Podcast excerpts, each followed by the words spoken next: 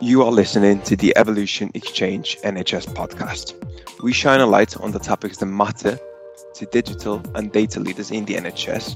I'm Alex Sinache, and I help connect digital leaders in the NHS with interim talent, and I'm your host.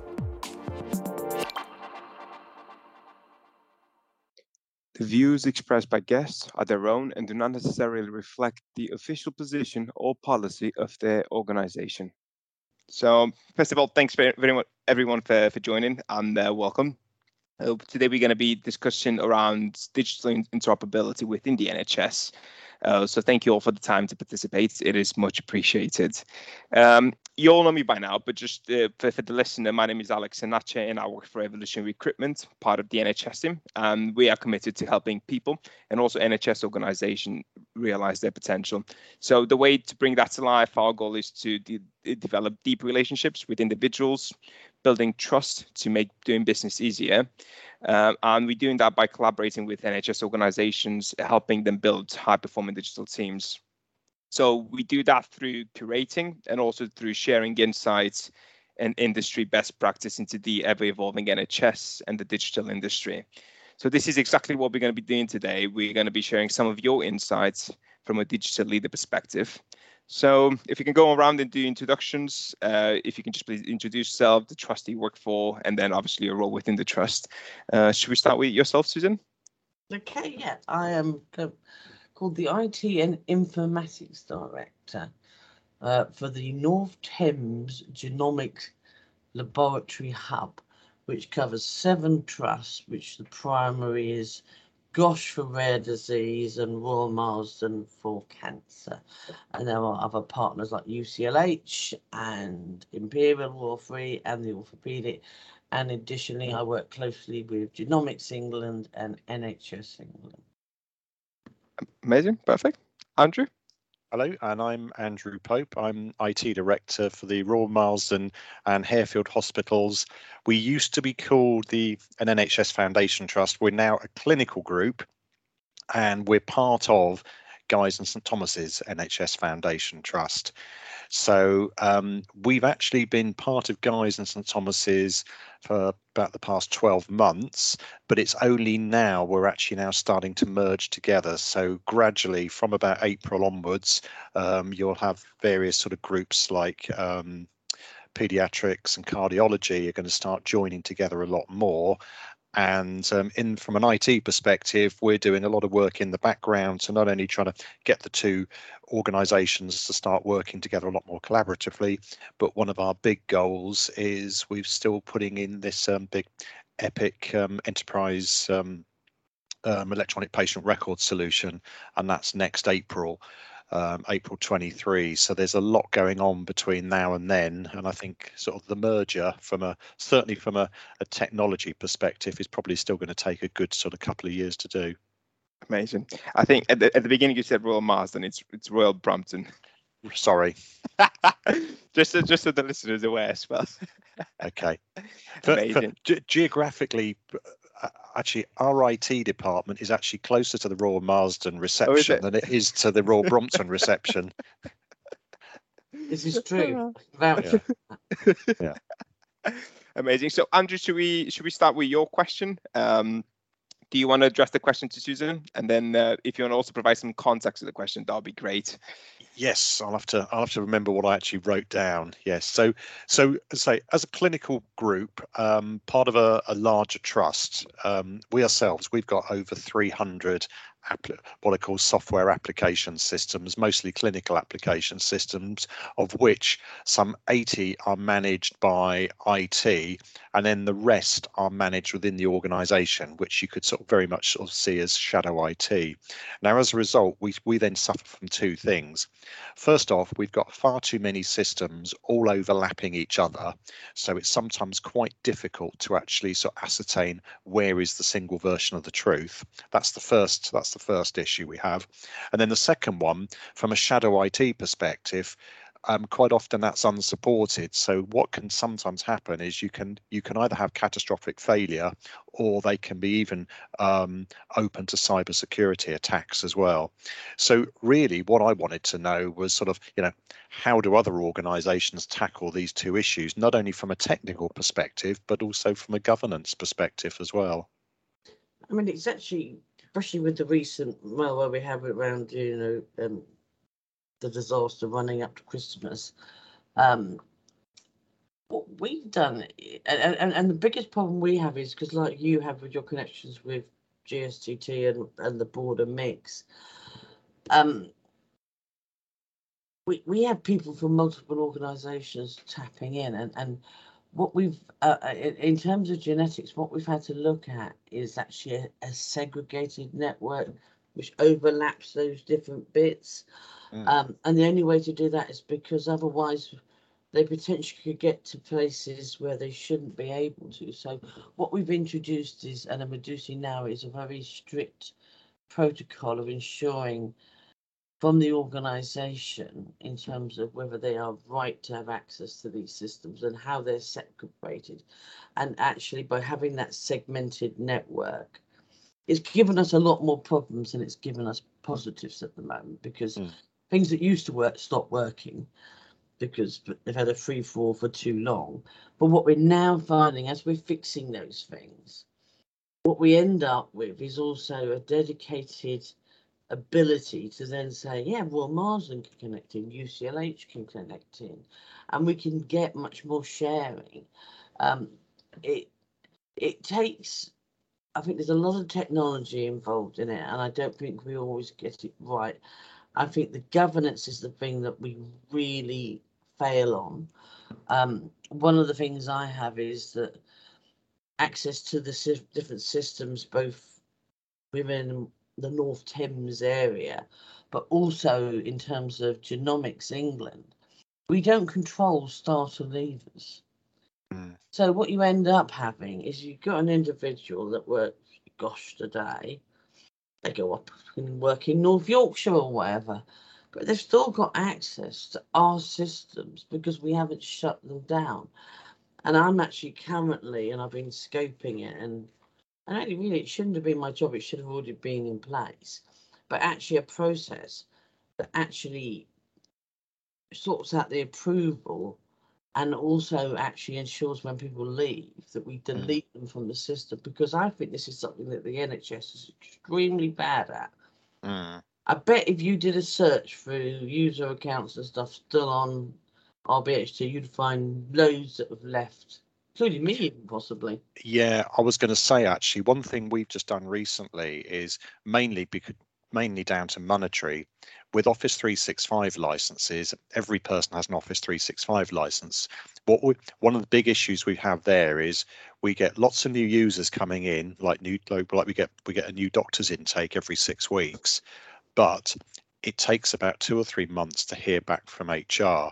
So what we've now started putting in place is 180 days. If your account hasn't been used for 180 days, it automatically gets culled. And that way we we keep down to our magic user num user count, which is 5,150. However, and this is the big however, we've got we've still got something like 8,000 active Active Directory accounts, and a lot of this, Susan, is back to a lot of these clinical syst- clinical databases. Because one thing I should have should have stressed to anyone that's listening is one thing that um, I'll get it right this time. Royal Brompton and Hare, Royal Brompton and Harefield do is we are we're we're actually a specialist hospital in cardiology and and thing, and sort of things like cystic fibrosis. So what you've got is you've got a lot of research databases have been set up, and they're very very good databases. Unfortunately, it's trying to get people to get access to that. For instance, one of the things that somebody, one of the um, one of the uh, people was trying to set up was a um, was based around sort of um, looking at the trends of looking at genetic, uh, sorry, back to genetics actually, Susan, of anybody sort of family members that have got sort of cystic fibrosis type issues and also and also trying to set up almost like a, a national screening database. So in a similar way that you've already got a national screening database for things like breast cancer a lot of these other diseases there's nothing in place whatsoever and they they are basically just being set up by individual people um, and that's one of those things. So there's some fantastic data there. The big problem, as you say, Susan, is the governance, who's got access to it. If it's anonymized data, that's not so bad. But when you start getting into those realms of having patient identifiable data, that's what causes the issues. So, you know, from an IT perspective, I sometimes find you yes, you're trying to you're trying to protect the systems, you're trying to protect the data, but you're also trying to be pragmatic here of thinking there's some people doing some really good stuff here, but it's slightly, but without much, but with but with little governance. I mean, one of the things we've done in the genetic space, because initially a lot of the data was with, with research. Now it's, it, it's very, very different, especially in um, rare disease, where we're doing, you know, um, I can give an example of somebody I know who's um, turned out their son had an autoimmune disease um, will have to have treatment for the rest of his life. Tested both parents, found both parents were carriers, and so two carriers made a positive. But when um, this lady got pregnant again, they were able to test the fetus and actually show that the daughter would be a carrier, but not actually have the disease. So longer term, obviously, when you know she's um currently seven. I think she's be a bit older before she gets married and has children, obviously. But you know, the fundamental point of it is is that she will have to be tested with her respective partner in the future. So it's going from research into more reality. The, one of the things we've done on the genetic side uh, within the whole genomics, uh, which is the national organisation, is we start with what we call the patient consent. And so what we do is we almost say like, because we can't anonymize the data. There's just no way because especially if you're going in and out things like Epic and you've mm. got a patient identifier. So the only way to do it is to say up front, do you agree that your data could be used for multiple uses? It obviously will not go out of the NHS, but that we can actually, you know, build it together because then we can get trends. You know, you talked about personal conditions, but I mean, we can then get trends on, I don't know, which kind of rare diseases or cancers are more likely to happen in certain families or certain ethnic groups or whatever. And the only way you get that is to have enough data. And the only way to get enough data is for that patient consent. So we've hooked everything around our IG and our governance back to that patient consent. At any point, though, there is the risk that the family could take that consent away and we would then have to remove that data or do something different with that data. Generally speaking, because they know it's that the reason they're being tested is because there's been identified an issue in their family, they're generally quite up for it. When we don't go out the street saying anyone fancy being tested, it is people who have got a, history or a condition within the family. But we find by that we can get uh, and we have a very strong level of um, information governance through the DPIAs, and we also have to do safety cases that show how that data goes to, and I have to go to a patient safety outcome every time I make a change to a system to protect the patient. Um, and to be honest with you, unless you actually knew what you were looking at, you know, I've seen the charts that the scientists say, they, they would mean very little to you unless you're a clinical scientist. They're just like a little bit of a very pretty picture with lots of lines on it, you know. So, but how but, do we build the how do we build the the the patient's confidence in data sharing? Is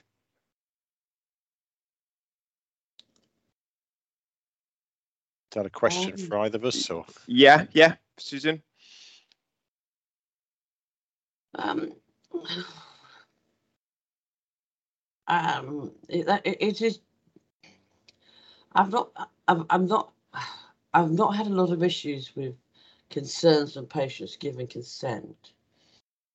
I've had we've had a couple of issues with live issues where um, delays because of national systems have meant that samples have taken longer to be analysed and put through to um, clinical scientists to validate. And when you're dealing in a lot of the cases we are, which are fetuses or babies, she fetuses, you could be looking at something whereby the baby won't go to term or will die very shortly afterwards and having the parent having enough information up front to make a balanced choice but also even about preparing themselves for the kind of care they might have to give depending on what condition the child has um, and there have been cases when we've um, they've gone all the way through and and it's become very complicated. So I think we've actually had more concerns coming out of instances when parents feel let down that they've not been sufficiently informed. I mean, not many. We're talking, you know, less than two or three that I've ever heard of. But it has happened, and one is too many. Because as a parent, you know, and it isn't about selecting what kind of baby you want but you do need to know if a baby has a certain condition to know how you're going to care for that baby if you're going to bring it into the world or whether it potentially is never capable of coming into this world Uh, and it and it's very sensitive because it's around you know fetuses and babies and sometimes some of the sampling we do means that you can't actually allow a baby to leave home hospital to be with their parents until the tests are done so we don't get a lot of concern at the consent point, but we do get concerns if if we delay getting the samples and the analysis done, which is a very specialist field and can take weeks. And if you're a, an expectant parent, that can be a, a lifetime. Andrew, what are your thoughts? Yeah, uh, I think I think overall, actually, not not just with this type of thing, but I think one of the big problems that you've got with you know with the NHS is I think every hospital or every trust has its own set of systems. So you've got your core. So yes, yes, nationally you've got your big you've got your big national systems where you've got your you, you've got your very high level um, patient demographics. But the trouble is, when you come down to each individual hospital, they've all got their own patient administration systems. They've all got their own ways that they actually store the data about you.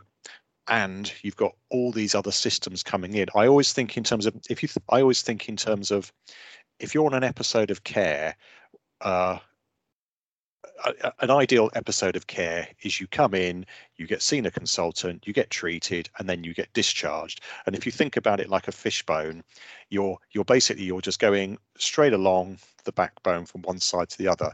Yes, there's lots of fins coming off and lots of lots of bones coming, lots of avenues going off where you go off to different get different treatments. And the big problem is even the end to end can be sometimes quite disjointed and then you've got all these other systems that are and processes that are pulling in. Some processes are still paper based some are electronic but they don't all link together. And of course one of the big problems and one of the big problems that we've got and guys have got is because we've got these different big core systems like patient administration, electronic patient record, even electronic document management, and then you've got things like your your photographic archive and communication systems. None of them quite link together, so it's very difficult to work out where the single version of the truth is. Now, one thing that as a lot of the organizations start putting in their their big systems like your Epics and your Cerners yes you solve you solve that end-to-end issue but the big problem you've still got you've still got all those other processes linking in and put you know one of the things we have is pathology and that that's always one of those things. Now now we've got our own in-house pathology which is good because we can send for the test results off and they're all within the same hospital. Guys do everything externally and that can cause you know that's got advantages and disadvantages one of the disadvantages we've got is a lot of the and i don't know if it's the same with you susan but a lot of our testing equipment like a lot of the in in the in the pathology labs some of it is very, very good equipment, but it's sort of anything from five to 10 years old. Some of it is even older. And the thing is, because they've been looked after, they'll probably work for about another, they'll probably, they, you probably get about 15, 20 years life out of these things. The big problem you've got is um, you can't get the IT to link in properly. So even big organizations like Olympus, even up until last year with um, a lot of their sort of on, endoscopy type sort of solutions, um, they were still operating on Windows 7. And if people like Olympus are still behind the curve on on on Windows 7, when you get some of these very very small specialized organizations trying to actually get up to date IT to link into these systems is quite difficult. So the big problem then is you've then got you might have the results in the results might actually come in time trying to get those results in a timely fashion back into your core system back to that back to that primary consultant that consultant can then go back to the patient and give them the results. You know you you look at it and you think well, it's a very simple process that only ought to take a couple of hours but in reality it can take a few weeks and that's uh, and that's you know I, I can concur with where you're coming from on that one susan. And and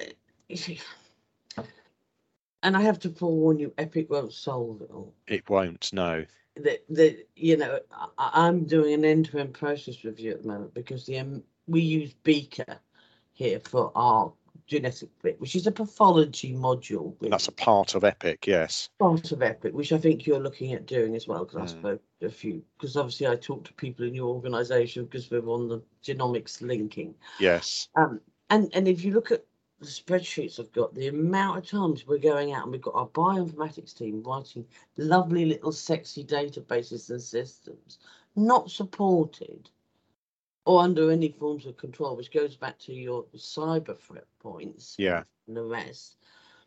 And I'm just trying to bring it all back together and get some control. And, you know, I, I blink and someone goes out and buys another set. Because the biggest problem I have is that we have these big um, machines that it's enormous. Like one of them, we weren't even sure we are going to get in the lift to get to the sixth floor.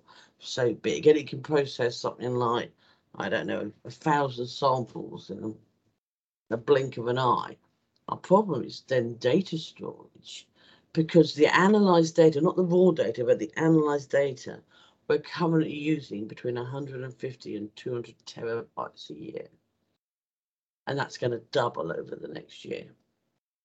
And so we, in terms of GOSH, because a lot of our IT is done out of GOSH, we are the biggest data storage people that they've got. So we're an absolute nightmare for IT. Most of IT hate me because I just walk in there and say, come on, you've got to sort this out.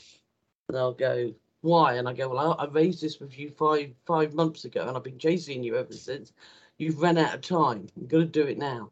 So what we're finding is, but then if you're not careful, you can process more and more samples but you still got to have the people on the ground, the clinical scientists that can interpret and analyze.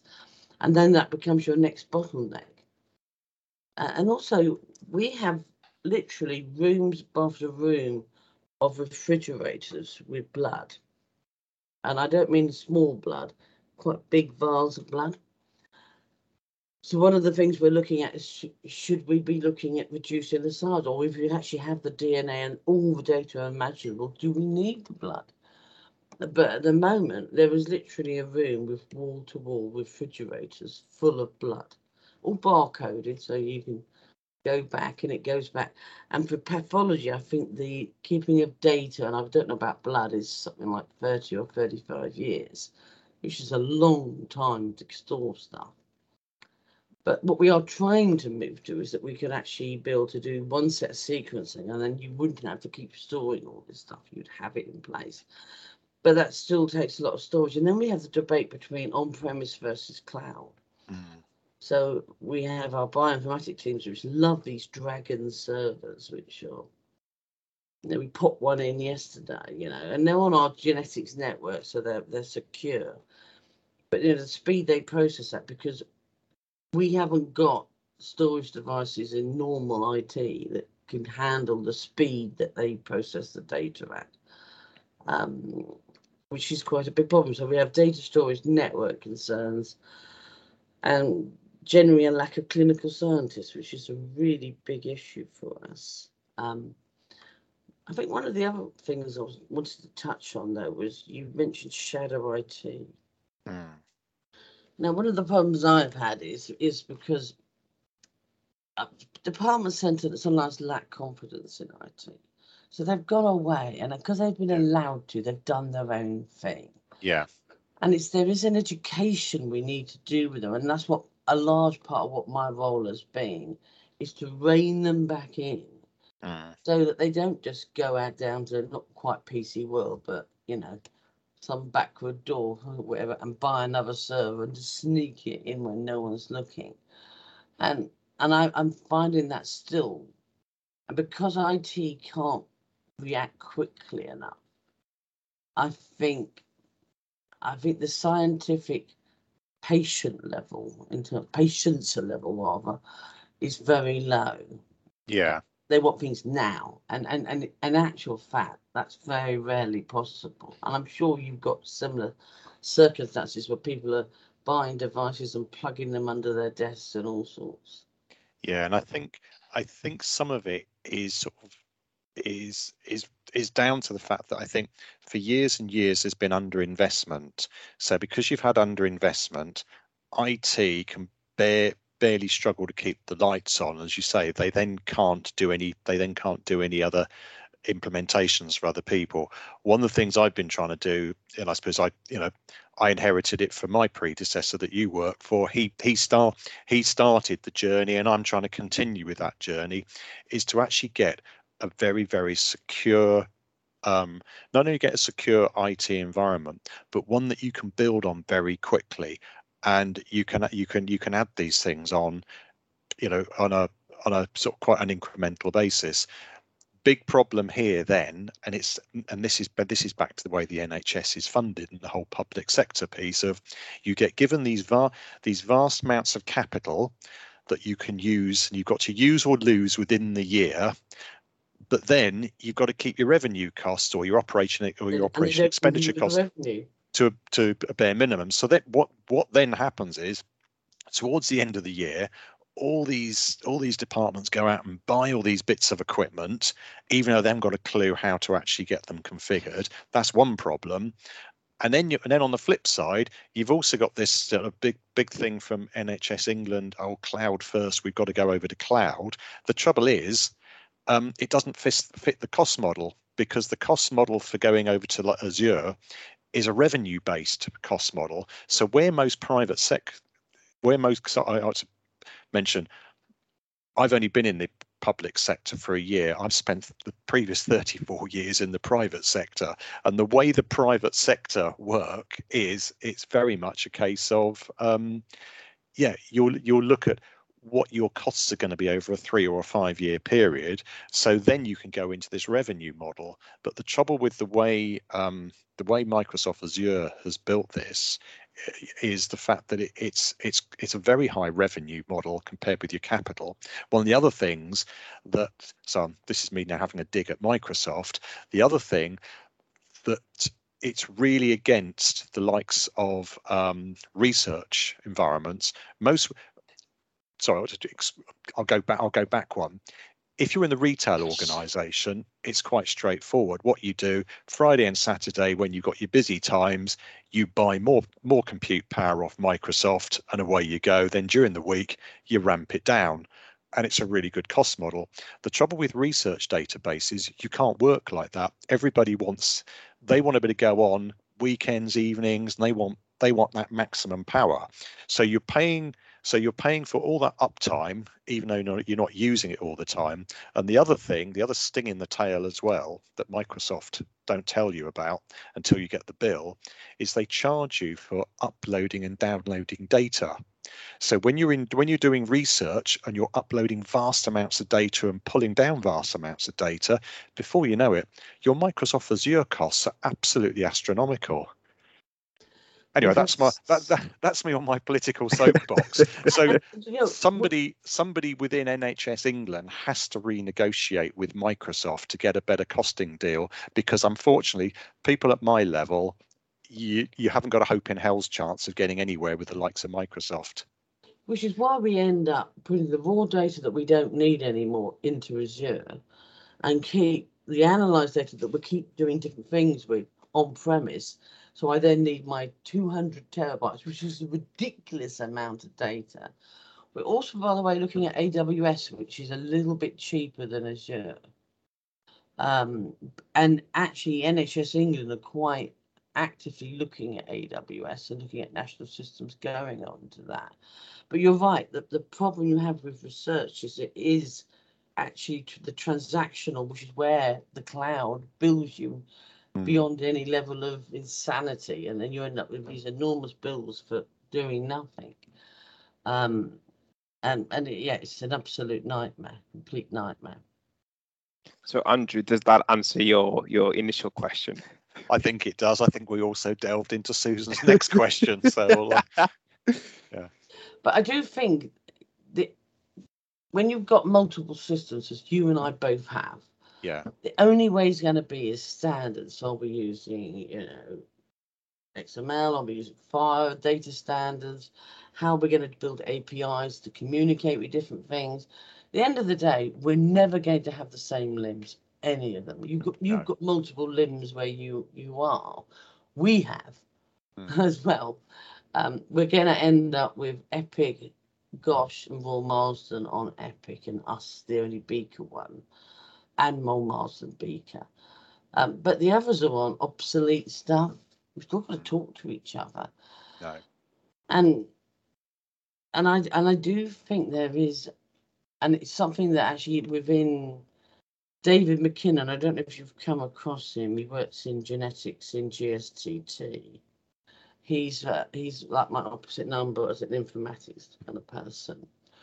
Um, he's leading on a Epic Beaker forum across genetics, but it could be broader because um, what we need to understand is is is if people think Epic or Beaker, the module in pathology and that genetics use, is going to solve all, we're all going to be very disappointed. yeah, But if we pull together and understand how we wish to improve it and grow it, then actually the more of us on the same page with the same, we've got more punch. yeah, It's the only way you win out against a, a big organization like Epic is is you know is with that bit of oomph in your fight.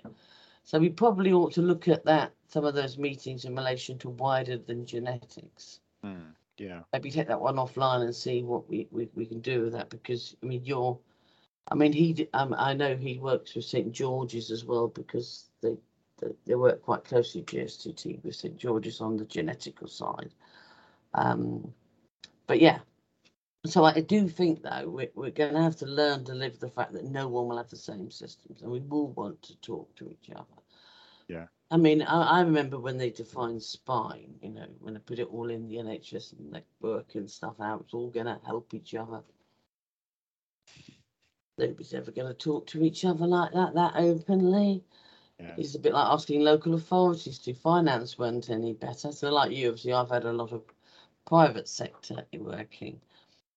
But I do think we stand a chance if we can collaborate more mm, across different organisations because there are learnings we can give to each other. Um, and and and I, I think that's there's some you've got some fascinating people in your area in genetics, by the way. Deborah Ruddy and quite a few people, some really good people. So, because I think some of them have been over to visit our instance of Beaker, and it might well be something a few more of your team wish to come over here and, you know, see for themselves if that's beneficial. We're more than happy to do that. Yeah. I've got I've got one of my people uh, who you'll know. He's uh, he's heavily involved with Beaker at the moment. Okay. Yeah, so Amazing. Perfect. Right. Well, should we should we um, go to your question, Susan?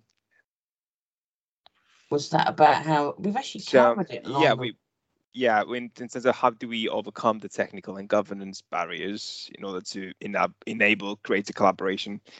Do you want to give us a bit of more context around that? But, but one of the things I would say is is is is in genetics we're really good at finding small organizations to develop specialized systems to do specialized analysis. And one of the things governance wise we've done is whereas before we just yeah, you can do it. We now do insist on NDAs. And we do insist on clear protocols of their access and how remote access works. I mean, one of the best appointments um, that IT made was they brought in a fantastic cyber guru who has been amazing and has transformed our security. Um, he's caused me a lot of problems because lots of things stopped working, but now we're getting them working again. But what he's done is bring in a structure where, whereas before they could just, oh, we'll just plug it in, we'll just get this loaded, it'd be off. They can't do that now, which actually makes it harder for shadow IT to exist.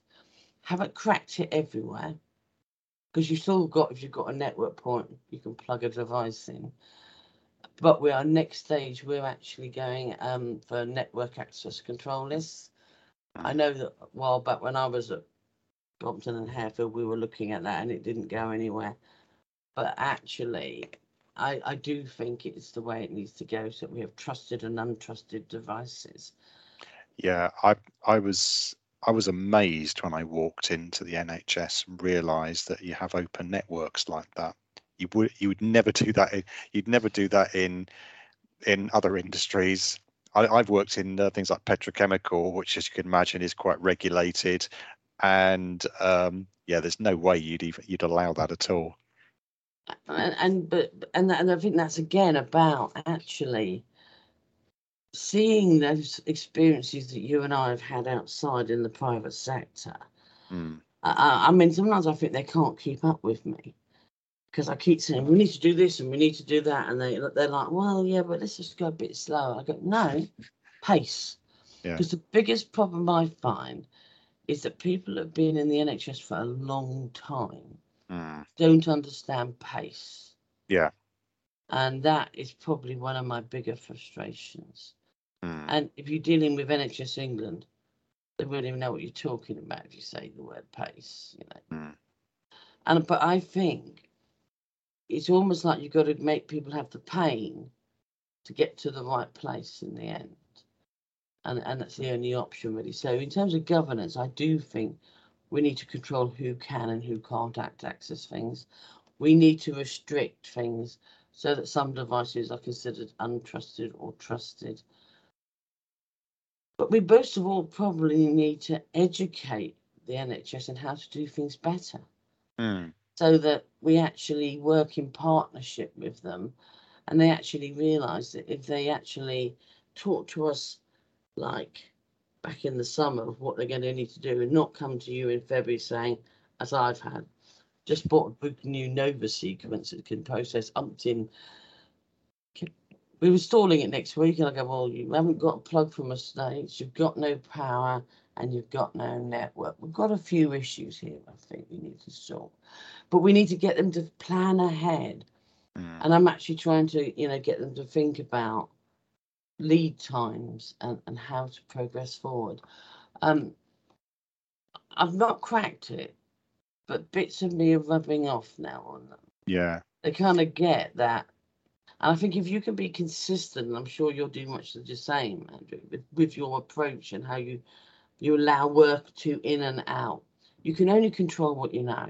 Yeah. And then you can separately pick off one bit by one bit that you don't know and then bring them online.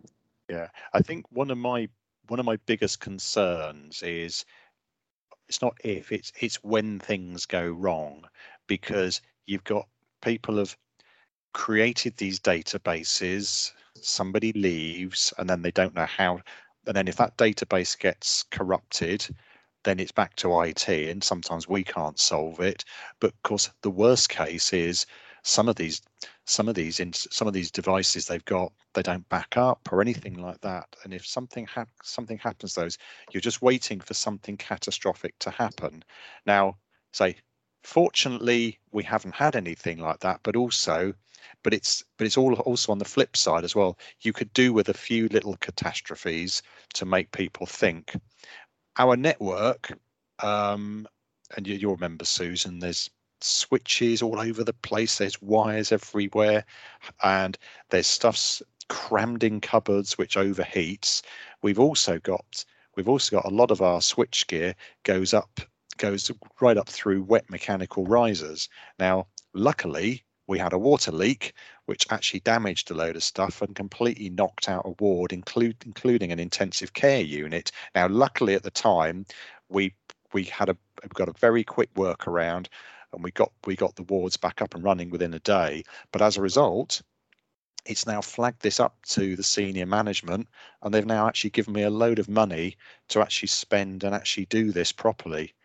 So now, unfortunately, I'm now down to the the NHS bureaucracy. I'm still there four months later, still trying to do the work. whereas in the private sector, I'd have had it done the following weekend. But you know, we're getting there. And and and sometimes you're right. We had a few disasters recently because our primary data centers on a floodplain, and then the winds and the weather you can imagine the problems that occurred. Um, luckily, we've been preparing for and had abilities and resilience to be able to reroute stuff, but it still caused major problems.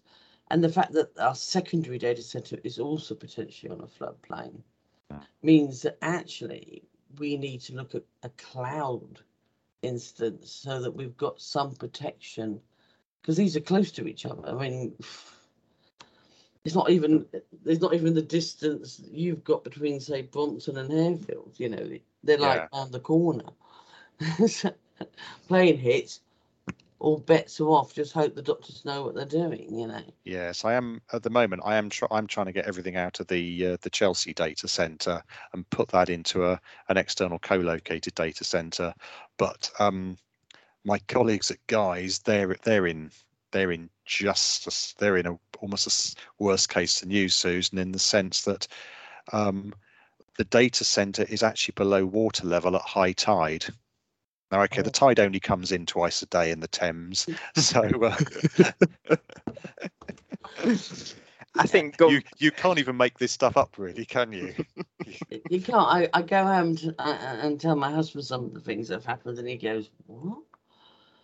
I said it, it's it, there's never a typical day, but if we can make it better bit by bit, we will enable our clinical people to save more lives. Yeah, make lives better. I have to hang on to that, and I have to hang on to that when I'm told I'm being too impatient, which I often am. Because uh, it's just the nature of my personality. I want to get things done. I want them done now and I've had to learn to breathe through that. Yeah, but I but I think also is the fact that you know you, you, when you've been doing these types of roles for a number of years, you've seen the disasters that can happen, and that's and that's where you're constantly trying to push back back to the trust, back to the end users. You know, you say things like, "Well, we've only got so our disaster recovery cap- recovery cap- cap- capabilities are only so much. So what's your business continuity like? And the and, and unfortunately, this is now the flip side of going more digital. As you go more and more digital, you've you know your your business continuity gets more and more difficult because at the moment, you know, if you have a major power cut and um, you can't get onto your IT systems, well, you go to your paper records. But if you've lost everything, you know, you, you are absolutely stuffed. Although, you know, there are, you know, Epic have got some very good um, business continuity or disaster recovery type solutions whereby each major ward you have a P, you have a PC constantly backing up every everything on power on battery backup, so that if you do have a major inc- incident, you can still you can still go onto the PC and you can still print stuff off. So you've got that. But one of the things one of the things I found quite amusing is um, Epic really pushed this, but um, bit sad. I've now started. I've now started noticing that when I'm watching TV programs, even including sort of American programs, and you can, and they're in a hospital, and you can see Epic is actually working. They still have their nice big whiteboard up with all their patient names and address, their patient details on there, which I know from a GDPR perspective is not good, but from a business continuity perspective, at least you know which patient is where. So it's uh, We have exactly the same. yeah, And it's like, and, and some of the, my clinical scientists doing the analysis, they love spreadsheets. Yes, Why are you leaving Epic? Keep it all in Epic. But you don't pop out, do a bit over here, and then pop back in again, and just stay in the system. yeah. Oh, such an education. But I'm planning to change that next. Yeah, and I think that's one of the big battles, isn't it? It's it's convincing these people that if you put all the data into the likes of Epic as you do it, don't write it down, put it in there, but also you've also got the capabilities that you can pull this data straight out. You don't have to pull it into spreadsheets and data warehouses and things like that. Definitely. Exactly, and it, and it is a hard battle. I mean, um, and and although when I first came in, I kind of was a bit dotted line into different people. I'm now a hard line into the chief operating officer for um, North Thames Genomics Hub. Hmm. So my dotted line into IT is, is is a much smaller dotted line, if you know what I mean. Which i- in some ways is good because it means I'm focused on genetics as where I should where I should be. But sometimes it's weakened some of my influencing power. So that's why I have to come into GOSH or whoever and, and, and find the respective assistant director or director and say, look, mate, we have to sort this out together because people could, you know, you know, there is, uh, and I and I think in genetics, a lot of people think it's all research, and and research is actually not the biggest part. It is Hmm. actually, as it probably is for you in the pathology and all the tests, clinical. Lives matter by this stuff Yes. and I and I have to and I had to do a town hall and and tell the whole of ICT why I'm sometimes so demanding, Mm. Uh, which is one of the words that's been used to describe me: demanding, unrealistic, pushy, and a few other things. I'm doing it because, you know, I've given them notice and they haven't reacted, and if they just keep ignoring me, in the end, I have to walk into them and say, look, you've got to sort this. Because otherwise we, we we're paying we're paying organizations, other organizations money to, to manage systems that we should be managing in inside, you know, GOSH. Yeah. Yeah. Amazing. Is there anything that you want to reflect back on, Andrew, Susan? No, I think we've um I I think think we we've ought gone to catch through up. We ought to catch up for a drink sometime, Andrew. Yeah, that sounds good. Yes. yeah. Well, this has been a really, really great session, uh, and I think it's a great introduction into the second part that's going to come as well when we can get more people together. Uh, we'll look to get Tracy together as, as, as well from from yourself, Susan, uh, if you want to bring someone together. Um, I'm I'm really looking forward to get the next one recorded as well. Now, I think this is a great. and I would recommend it on Tracy because Tracy's got a lot of NAS devices that are not backed up. Going back to Andrew's point about not having backups of something, she may have got rid of some of that since I was there. Yeah, no, what the there again, yeah, might as well say that one. Yeah, what she's got, she's got a lot of sleep studies that are sitting on various um, backup devices. Now, in an ideal world, what she would do is she would put them into her master pack solution, and which is all hosted in the cloud and it's all fully backed up and everything like that. Big problem is it's the um, the meta the metadata associated with the, with the sleep studies is not in the right format to go into PACS. There again, it's back to the same old adage for years and years. It's all different systems, and the two different systems don't quite talk to each other. Yeah, exactly. Yeah, But again, that's why I think it'd be very interesting because I do think the ways that organisations manage data is actually really important. Yeah. Well, the other thing is you can have all the data in the world, but unless you can do anything with that data, you've got to take you've got to you can't turn it into information. And if you can't turn it into information, then you might as well forget it. Yes, You can't treat your patients, basically. No. it's got to be good data. Yes. Or Well- data data that you can convert into information. Exactly. Yeah. Well, thank you all for joining. It's been an absolutely lovely session. Um, can't wait for the next one now. Um, so thank you all. Um, I'm just going to start to stop the recording now.